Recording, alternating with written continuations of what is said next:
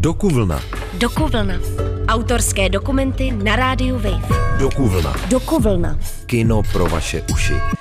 Don't Stop Me Now je vyprávění o tom, jak se může jedno osobní tajemství linout přibývajícími lety jako otrávená nit, která se nakonec musí přetrhnout. Autorka Martina Pouchla ve svém audiodokumentu popisuje příběh se životem nespokojeného protagonisty Adama, který na cestě do Tajska bojuje s osobními démony a snaží se je přijmout. Dokument vysíláme v rámci cyklu Dokuvlna. Dokuvlna. Dokuvlna. Autorské dokumenty na rádiu Wave. Dokuvlna. Dokuvlna. Kino pro vaše uši. Tam už je taká chłopka, vždy keď vyhadzujem vec, tak to dám aspoň do Červeného kríža. Kde se vzalo tolik věcí? Toto je veľa vecí. Nakupovaní, samozrejme. Preto sa aj teším na tú cestu, kde zostaneš proste, že máš 5 tričiek, dve kalhoty a je to vlastne ako všetko, čo potrebuješ. Taková očista materiální. Je to hodné materiálna očista. Stihneš to všechno? Musím, nemám na výber. Príde, že to je veľa však. Ja som to úplne podcenil, sa priznám. Všetko na tejto ceste som podcenil, že som si kúpil len tie letenky a myslel som si, že to bude v pohode a tak postupne zistím, čo treba spraviť, ale ono sa to stihne, len to asi nebude podľa mojich predstav. Čo? Můžu tu písničku ještě jednou? Chceš tu istú? Že se hodně hodí k tobě. Don't stop me now. Prostě to je úplně, to úplně začala hrát prostě na povel. Tak to išlo asi na hne, počkaj.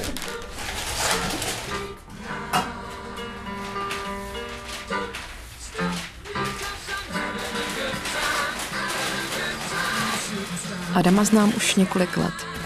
Důvtipného, chytrého, vystudovaného, s dobrou prací, vždycky dobře upraveného. Polovina kamarádek do něj byla nebo je zamilovaná. Oba jsme čerství třicátníci, tak trochu workoholici. Máme společné známé, podobné zájmy i mnohá témata.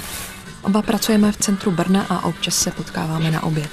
Když mi nedávno nad talířem řekl, že dal výpověď v práci, odevzdává byt a 41 dní pryč, zařadila jsem si ho do šuplíku z povykaných miléniálů, kteří mají všechno, co kdy chtěli a teď zjišťují, že to možná ani nechtějí a odjíždí se hledat někam do Ázie. Rozhodla jsem se, že poprosím Adama, aby svou cestu zachytil. Zajímalo mě, co mu taková cesta může skutečně přinést. A jestli před něčím neutíká.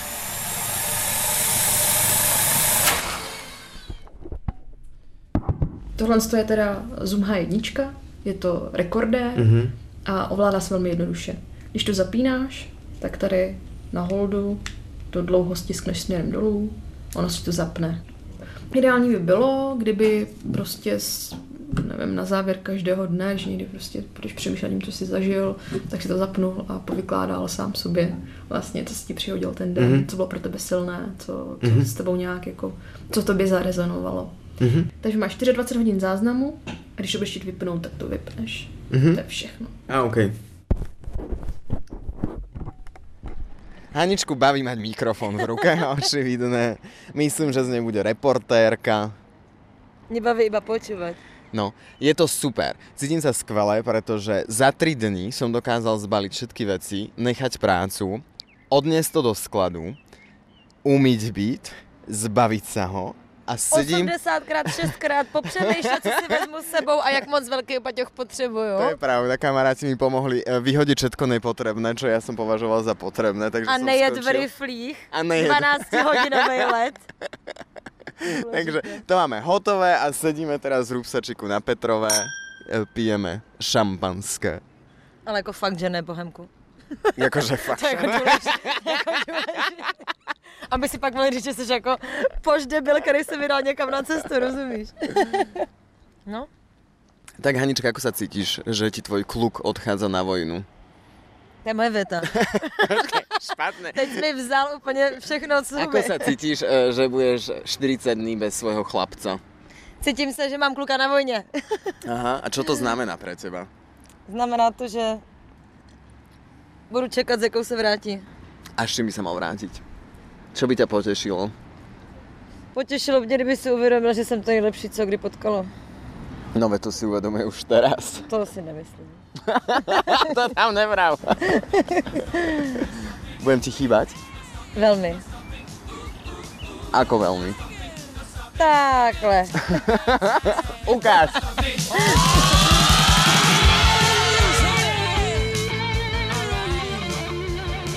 Sedíme u Grandu. 10 minut do startu autobusu. Jak se cítíš? Dobre. Specifikuj. Je mi fajn, teším sa už strašne. Koho si myslíš, že potkáš cestou? Co ti ty lidi budou dávat? Osud. Osud. Přímo. Pro co si jedeš? Po seba. To jsme nečekali. If you wanna have a good time, just give asi zbytečně natáčíme kromě. Úplne, vypni to. I don't wanna stop at all. Question now. It was a pleasure having us guests here on board today, and we're looking forward to seeing us on again on board of Austria. Have a nice day here or a nice onboard journey. Thank you. Goodbye. Som v Bangkoku a dostal som sa do centra vlakom a momentálne hľadám autobus alebo taxík na to, aby som sa dostal na hotel. Je tu strašne teplo, skoro nikto zatiaľ nerozprával anglicky, takže som si nedokázal kúpiť SIM kartu, pretože mi nikto nerozumel, ale už idem na taxík a na hotel. Tak, vítaj Bangkok. How old are you? 30. 30. What do you do in your my country? I'm a startup man. I'm building a startup like a manager. What are you doing? You're a tuk-tuk driver? Okay, do you like it? Tak som si zobral prvý tuk-tuk a prechádzam sa po Bangkoku, idem sa pozrieť na sochu Budhu a je to super. Je tu len strašne teplo dneska, takže ten tuk mi strašne pomohol, že sa veziem a proste sa len veziem a idem. je to skvelé. Tak sme prišli v Tajsku sa pozrieť na západ slnka do baru Amsterdam a hrá tu slovenská hudba. Ázii začal Adam nahrávat přesně to, co si každý může představit pod dovolenou v Tajsku. Ulici Kaosan, na které potkal známého z Brna, kulinářský kurz, kde se učil dělat tajská jídla, výlety na skútru do přírody i večírky s jinými baťuškáři z celého světa. Trochu jsem se nad tím musela usmívat. Jediné, na čo tu potrebujem vizitku, ktorú som našiel v svojej peňaženke, nie že našiel, vedel som, že tam mám ešte pár odložených, je na to, aby ste ubalili filter pre váš ďalší joint.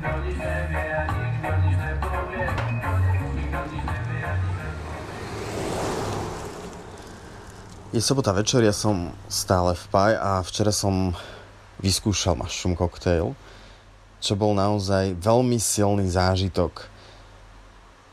Veľa ľudí mi predtým hovorilo, že je to life changing, že keď vyskúšaš tie mushrooms, tak sa spojíš s vesmírou a zrazu vidíš veci, ktoré si nikdy nevidel. No a celý večer bolo jedno veľké, veľké zrkadlo. Vlastne všetkého. Je tam vlastne toľko veľa podnetov, že ich potrebujem strebať.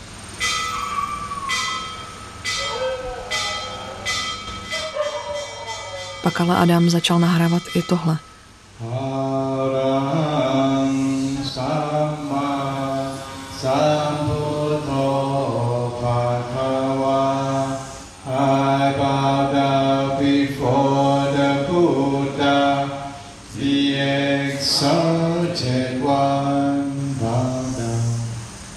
Práve som odišiel z kláštora, kde som bol 4 dny.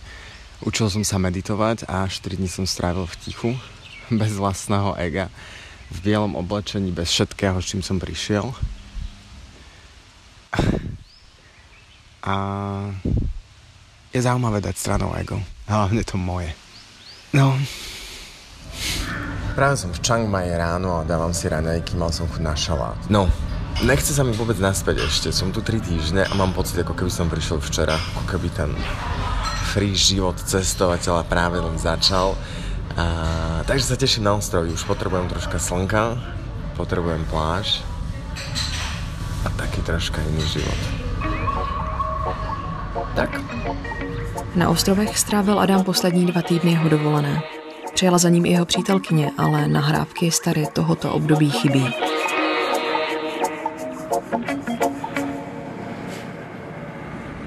Tak som práve priletel do Viedne a sedím na káve, mám ešte pol hodinu čas, kým ide autobus do Brna. Vraciam sa vlastne ako do Brna, idem pozrieť ešte kamarátov, mám tam svoje veci a potom pôjdem na Slovensko k rodičom. No a myslel som si, že sa nebudem chcieť vrátiť. A, a mám taký pocit, že uvidím, čo sa bude diať. Je to vlastne...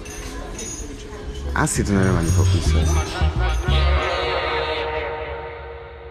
Jedným slovom som povedal, že to bolo jedinečné. Plné zážitkov, slobodné a bylo to vo flow. Když se Adam vrátil z Tajska, chtěla jsem se s ním co nejdřív vidět.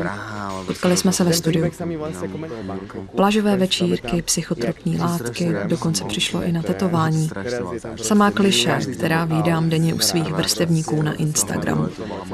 Jako bych četla blog některého z miléniálských digitálních nomádů a cestovatelů. Protože oni ma napadajú pri nejakých teraz akože veciach, ktoré idú. Ale mě asi nezajímají úplně ty věci, které se staly. Jak, Jasně. jako tvůj vnitřní svět během toho výletu. Mhm. A zajímalo by mě třeba, jak se změnil právě s příjezdem té Hanky. A Toto sú už hodné osobné témy. Ja ti poviem, ten môj osobný svet sa zmenil hodne v mnohých veciach, pretože ja neviem, či tieto veci chcem zdieľať, pretože myslím si, že tá najzaujímavejšia časť je niečo tak moje osobné, ktoré neviem, či chcem, aby bolo v nejakom kodokumente. no a když to vypnu, tak mi to řekneš? V podstate asi hej. Ak, ak sa to zaujíma, tak môžem. Ja nemám problém o tom rozprávať, ale neviem, či chcem, aby to bolo verejné. Ale myslím si, no, A, a budeš si cítit, když to vypnu, nebo když ti slíbím, že mm, co nechceš, tak tam asi nedám? to vypni radšej. Okay. Po vypnutí rekordéru se Adam rozpovídal. Dělal pauzy, měl v očích slzy. Konečně jsem měla pocit, že sundal masku pana dokonalého, co má všechno vždycky pod kontrolou a pustil mě blíž k opravdovému Adamovi. Přesvědčila jsem ho, aby mi svůj příběh řekl i na mikrofon. Tak jo, Tak vítaj. díky. Domluvili jsme se, že ho navštívím v jeho rodné vesnici, kde jsou kořeny tajemství, které ho nasměřovalo na sebe poznávací cestu do Tajska. A tak jsem vzala auto a vyrazila na Slovensko. Ak chceš úplne dobrodružstvo, tak tam je moje obľúbené miesto na skale. Ja sme mal 100 rokov, kde je výhľad na celú tú dedinu. A tam sme vždy chodili a sedeli tam a to je super Jak miesto. těžké je se tam dostat? Není to zase také ťažké. Musíš troška vyšplhať asi, ja neviem, 3 metre skaly. A zvládnu to? Určite. Ak sa otočíš, tak tam máš stupačku naľavo. Mhm, super, a ešte tam dáš jednu, výborne. Já to nedosáhnu. Nedosiahneš? Ja ťa držím, v pohode, v pohode, pusti sa. Já sem dám nohu, OK. odrazím se a skočím. Dobré. Dobrý. Tak vítaj na mojom spote. Vždy som sem chodil a vždy som si tu tajne zapálil nejakú cigaretu. My som chodili len tak, pretože tu je fajn a často som sem chodil aj sám. Pretože je tu fakt pekné a máš taký ako nadhľad, keď sa pozeráš vlastne na ten svet. Na ten malý svet. A príde mi teraz fascinujúce, jak toto bol celý tvoj svet nejaký, nejakú dobu a ty vlastne ako nevieš, aký je ten svet veľký celkovo, keď žiješ na nejakej dedine. Jako, vždy som sníval, že sa vrátim sem, a, ale že budem žiť niekde inde.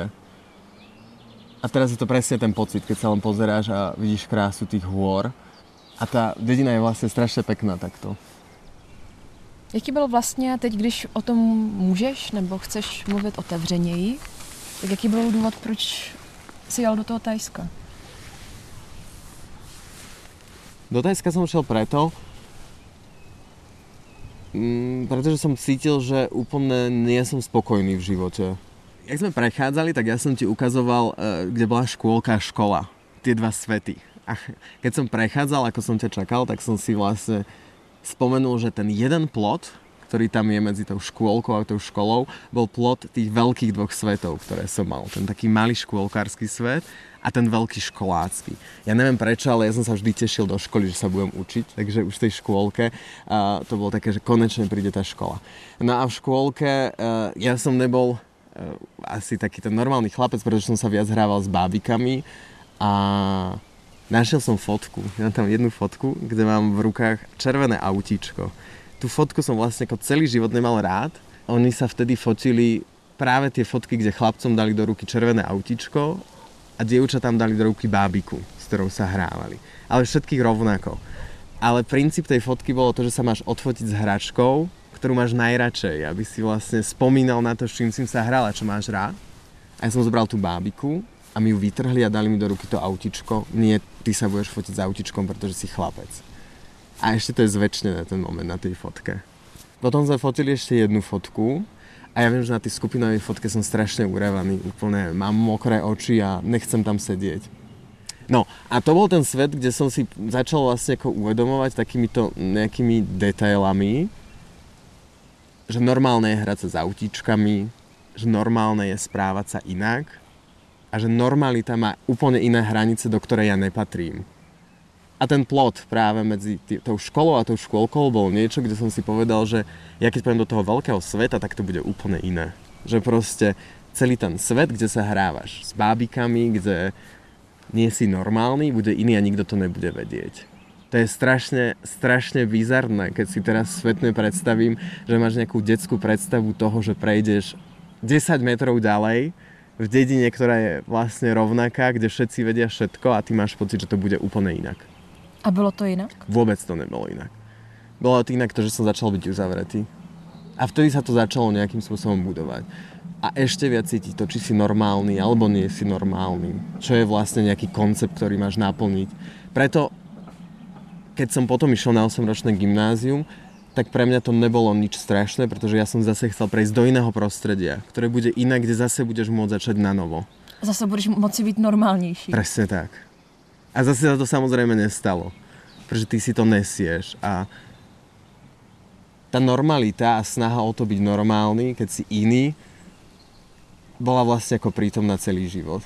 Potom ma začalo fascinovať v dospelosti, keď som pracoval na univerzite a začali také tie rozvojové trendy podnikania, toho ako vybuduješ kariéru a všetci začali vraveť buď iný výstup z davu. A ja si pamätám, jak som vnútorne bojoval s tým a vravel si, že skúste byť chvíľku vlastne ako tým pocitom toho nenormálna vlastne ako žiť, že to, o čo sa všetci vlastne ako snažíme je, že máme byť iní v rámci nejakej ako normality, ktorú máme. A pocitoval jsi, v čem ta jinakost spočívá? Nebo to byl nějaký jenom pocit hůř identifikovatelný? Nebol to len pocit. Bolo to to, ako sa k tebe ľudia správajú. Ľudia sa ti smiali. Ľudia sa s tebou nebavili v mnohých veciach. Pamätám si moment, keď chodíš autobusom a sú tam proste starší chalani, ktorí... Tak neviem, ako sa to volá. Dáš proste ako pesť a tou pesťou dáš niekomu takto do hlavy. Ale fakt ako extrémne silné, čiže ti navraj hrča. A oni to považovali za strašnú srandu, hej?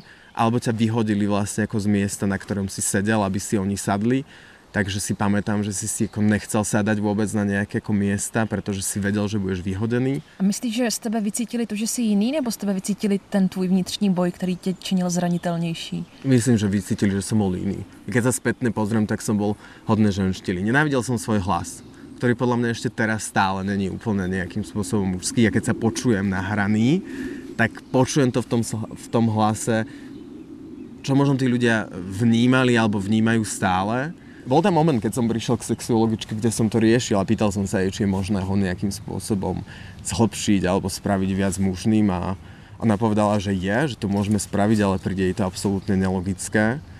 A ja vravím, že ja to chápem, že to je nelogické, ale pre mňa to je nejakým spôsobom celoživotná téma.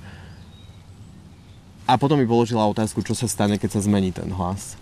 A ja som si povedal, aha, ja neviem, ja iba vždy vnímam to, že niečo je špatné, ale nerozmýšľam nad tým, čo keď to bude iné. Pamätám si pár hodne silných momentov, keď idem, už som starší a kričia na teba ty tepláriť a nie je moc pekné proste slova. Keď sa to rieši celý život okolo teba, ale nikto ti to nepovie vlastne ako do očí.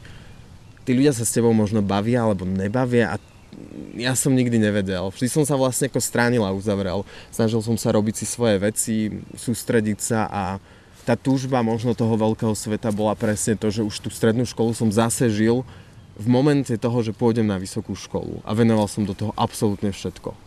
Ale absolútne všetko. Pre mňa to bola záchrana. A můžeš teda se pokusit tu jinakost definovat, jako, jakým tady jsi, kdy, když se tak lišíš od těch ostatních lidí?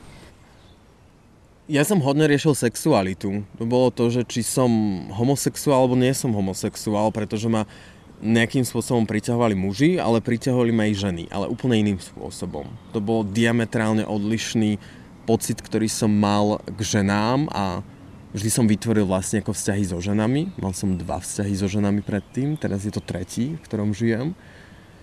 A vždy to bolo nejaké ako zamilované, nejaká akože spriaznenosť tej duše, ktorá je väčšia ako nejaký ako pozemský put, ak to môžem nazvať. A k tým mužom sa to viac prejavovalo to, že ma lákalo takéto pudové. Vlastne odhaliť to, čo som si ja myslel, že nikdy nemám v sebe. Že nemám tú mužnosť, ktorú vlastne my všetci vravili, že nemám. Na každom rohu, de facto. Je o tým, že ako nepracuješ, nerobíš tie športy, ktoré sú vlastne ako mužné. Netrávil som čas e, tak, ako asi trávi väčšina uh, chalanov, kde proste ako len tak sedíš, nejako zevlíš, alebo piješ pivo, alebo sa opíjaš v nejakej časti života, ale už to bolo také, že som cítil, že stále som iný. A možno všetci boli iní, ale ja som nevedel, akým spôsobom. Takže som šiel na tú terapiu, aby som vlastne ako zistil, čo to je a podarilo sa mi to nejakým spôsobom sebe spracovať, vyrovnať, nájsť odpovede na tú tému. A nejakým spôsobom sa mi to nedarilo. Nedarilo sa mi vlastne ako pochopiť, pretože som chcel byť buď jedno alebo druhé. Buď heterosexuál nebo homosexuál? Nie asi takto ako v tej definícii, ale vybrať si, aby som dokázal ako žiť v nejakom vzťahu e, s nejakou osobou, pretože si musíš vybrať v tomto zmysle. Ak si bisexuálny, čo ja sa už teraz asi definujem ako bisexuál, alebo nemám na výber vlastne, ak chcem nájsť nejakú definíciu v tejto oblasti a definícia do istej miery je nutná, preto aby si pochopil a vedel sa zaradiť a pochopil si sám seba. A definícia iba pomenuje vlastne aktuálny stav, ktorý máš a tak som si nevedel vlastne ako predstaviť, jak môže žiť s tým, že je to tak aj tak.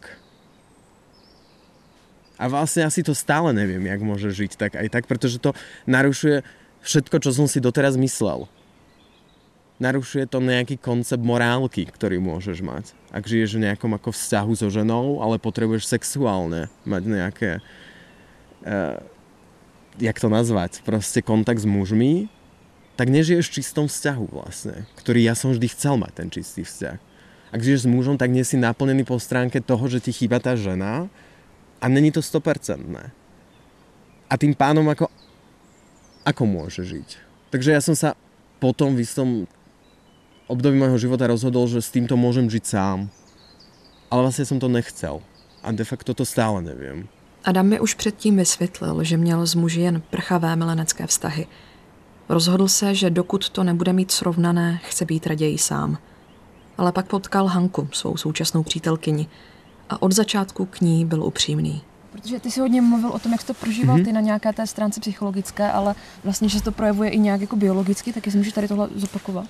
Prejavuje sa to biologicky, čo som nevedel. Viac menej po tej terapii ja už som mal pocit, že sme odhalili všetko, a skončil som terapiu tým, že už sa nechcem viac hrábať v minulosti, že to je zbytočné. Proste jedna otázka tvorí ďalšiu otázku. Je fajn si vedome povedať, čo si zažila, čo ťa ovplyvnilo a tie situácie z toho detstva nejakým spôsobom pretransformovať svoje mysli, že to možno bolo inak, ako som to ja subjektívne vnímal. Ale tým, že to nešlo a stále som cítil niečo nie je v poriadku, tak som šiel k sexuologičke. V prvom rade sa berú hormóny, aby vlastne veci, ktoré ty riešiš, sa zistilo, či majú biologický základ alebo majú psychologický základ.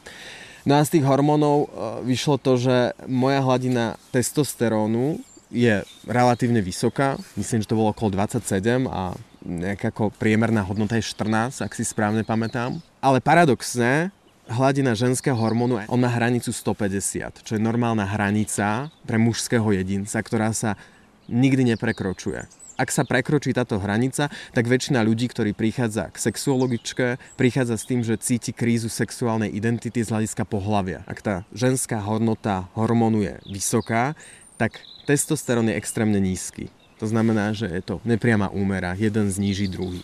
No moja hodnota bola 257. Povolená je 150. Takto ticho zostalo vtedy na tej hodine, pretože tá sexologička mi povedala, že to ešte nikdy nestretla a nevie, čo to môže spôsobovať. boli dve vlastne možnosti. Zvýšiť testosterón, čo by znamenalo to, že sa pravdepodobne zvýši ten ženský hormón, pretože on vzniká odburávaním testosterónu.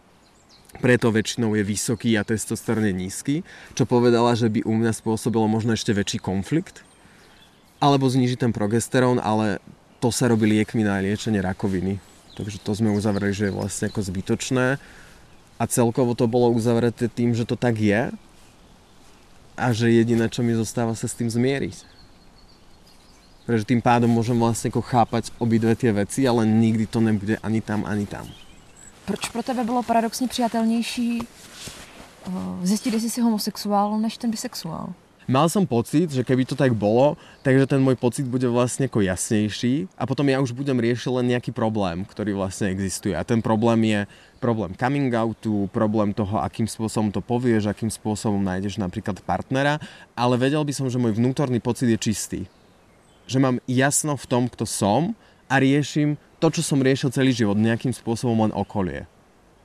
To bolo pre mňa oveľa ľahšia cesta, ako to, že ja mám vlastne ako vnútorný boj. Pretože ak by som to spravil na jednu stranu, tak som mal pocit, že není návratu naspäť. A že zase musím vysvetľovať a riešiť to, kde sa to nachádza, čo to je a zase budem čeliť nejakým otázkam. Takže ti přijde, že je snažší být homosexuálem než bisexuálem? Vždy mi to tak prišlo, všetci sa budú smieť, ale áno, vždy mi to tak prišlo, pretože to je jasnejšie, je to jednoduchšie. A proč myslíš, že se všichni budou smát? Pretože sa všetci vždy smejú, keď to niekomu poviem. Pretože mi povedia, že ak si vlastne ako bisexuál, tak tú bisexualitu ľudia vnímajú tak, že vlastne ty môžeš všetko. že máš vlastne otvorený celý svet. Že nie si vlastne ako limitovaný ničím. A pre mňa to bolo také, že vlastne si nikdy nemôžeš vybrať, pretože vždy tam bude niečo druhé. Ty jsi mi říkal, že právě chceš jít do toho Tajska, protože se nacházíš v té fázi, kdy všichni okolo zakládají rodiny a ty si to chceš nějak ujasnit, teda jestli chceš rodinu a jak v tady tomhle smyslu dál fungovat. Tak pomohlo ti to Tajsko nějak se v tady tomhle ujistit nebo nasměrovat? Určite. Ja som sa vykludnil. Mne fakt ten pobyt v tom kláštore, aj keď to bolo vlastne strašne krátke, len 4 dní, a de facto ti 4 dní stačia na to, aby si pochopil mnohé veci, pretože začneš počúvať ten svoj vnútorný hlas. Nikto na teba nerozpráva. Nemáš šancu sa spýtať na nejakú otázku niekoho iného, ale tá otázka príde k tebe. Takže buď tam vysí a máš možnosť buď na ňu odpovedať, alebo ju nechať a akceptovať, že tá otázka tu je v tvojom živote. A tá druhá časť bola strašne silná, pretože Hanka je vlastne prvá žena, s ktorou si reálne viem predstaviť rodinu a ju vidím. Takže áno, viem si predstaviť teraz rodinu. Na druhú stranu si neviem predstaviť, čo sa stane, pretože ja neviem, či ten konflikt vo mne niekedy prejde alebo nepríde. Hanka mi stále vraví, stále omielaš to isté, hej? Už si mi to povedal na začiatku, na čo to opakuješ proste ako dokola, ja to viem, je to proste ako tak. A ja to stále neviem nejakým spôsobom pochopiť, že môže vedome akceptovať to, že to takto je. Vieš, čo myslím? Trošku eh, si to pro sebe interpretuji tak, že možná tím, že ty sám to nedokážeš akceptovat, tak nedokážeš pochopit, že někdo jiný to dokáže akceptovat. Presne tak, presne tak. Pretože viem, čo to spôsobovalo v mne celý život. Ja nechcem do toho vtiahnuť niekoho iného, ale paradoxne tým, že to neakceptujem, tak do toho vťahujem toho človeka ešte viac do tých problémov a do tých prežitkov. A jak s tím tedy dál chceš nakládat? Nechám to voľné. To sa zmenilo na tom Tajsku. Proste to bude. Ak príde proste ten konflikt, tak viem, že príde, budem ho akceptovať a budem ho zdieľať. Ak nepríde, tak nepríde. Snažil som sa 30 rokov svojho života niečo zmeniť, čo je nejaká integrálna súčasť mňa. Snažil som sa 30 rokov ísť proti niečomu, čo je absolútne prirodzené. A tým pádom som tomu venoval tak extrémne veľkú pozornosť, že ma to vyčerpalo. Plne zbytočné. Na čo? Možno stačí opustiť nejaké zažité predstavy toho, ako som si predstavoval ten život. A to je strašne ťažké. V tom Tajsku som si fakt povedal, že OK, si na bode nula, čo bolo veľmi ťažké rozhodnutie, pretože musíš dať naspäť a preč úplne celé ego, ktoré si doteraz budoval. To, kto si, kariérne, na čom si zakladáš, aké sú tvoje hodnoty, o čo si sa snažil, čo si vybudoval, čo materiálne, dať to preč a začať od znova. A je to strašné uvoľnenie. A ja som sa toho extrémne bál, pretože stratíš nejaké postavenie, stratíš ja neviem, čo môžeš stratiť. Teraz mi to príde strašne smiešne. Neviem, či som to vravel predtým, keď som odchádzal do Tajska, keď sme sa o tom bavili.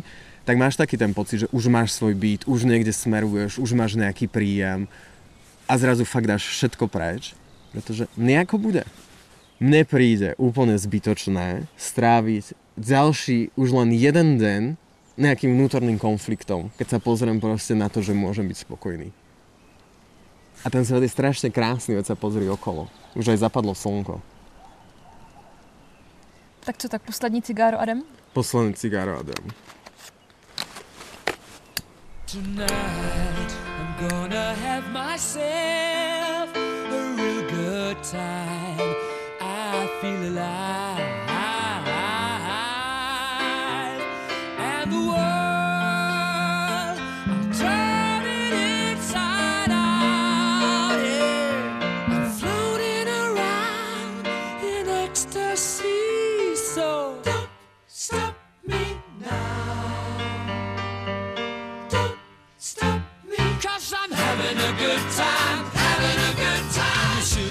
No rádi bychom řekli po tom, co jsme si poslechli pár uh, nahrávek z minulosti, že uh, vlastně ty nejlepší momenty jsme spíš žili a nenahrávali jsme je, takže kdyby to byly ty nejlepší momenty, tak asi to bude znít celý trošku jinak.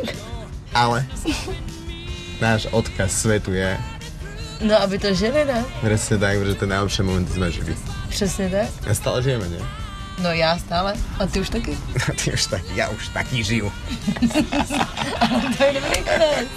Najlepšie, to iba začiatok. I'm having such a good time. Just give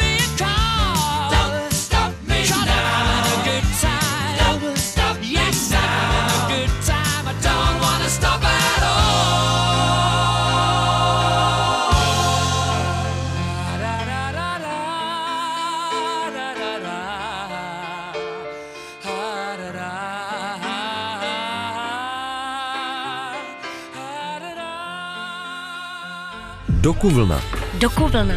Autorské dokumenty na rádiu Wave. Dokuvlna. Dokuvlna. Kino pro vaše uši. A nezapomeňte, podcast Dokuvlna si můžete pustit kdykoliv i ve svém mobilu. Přihlaste se k odběru podcastu na wave.cz lomeno podcasty.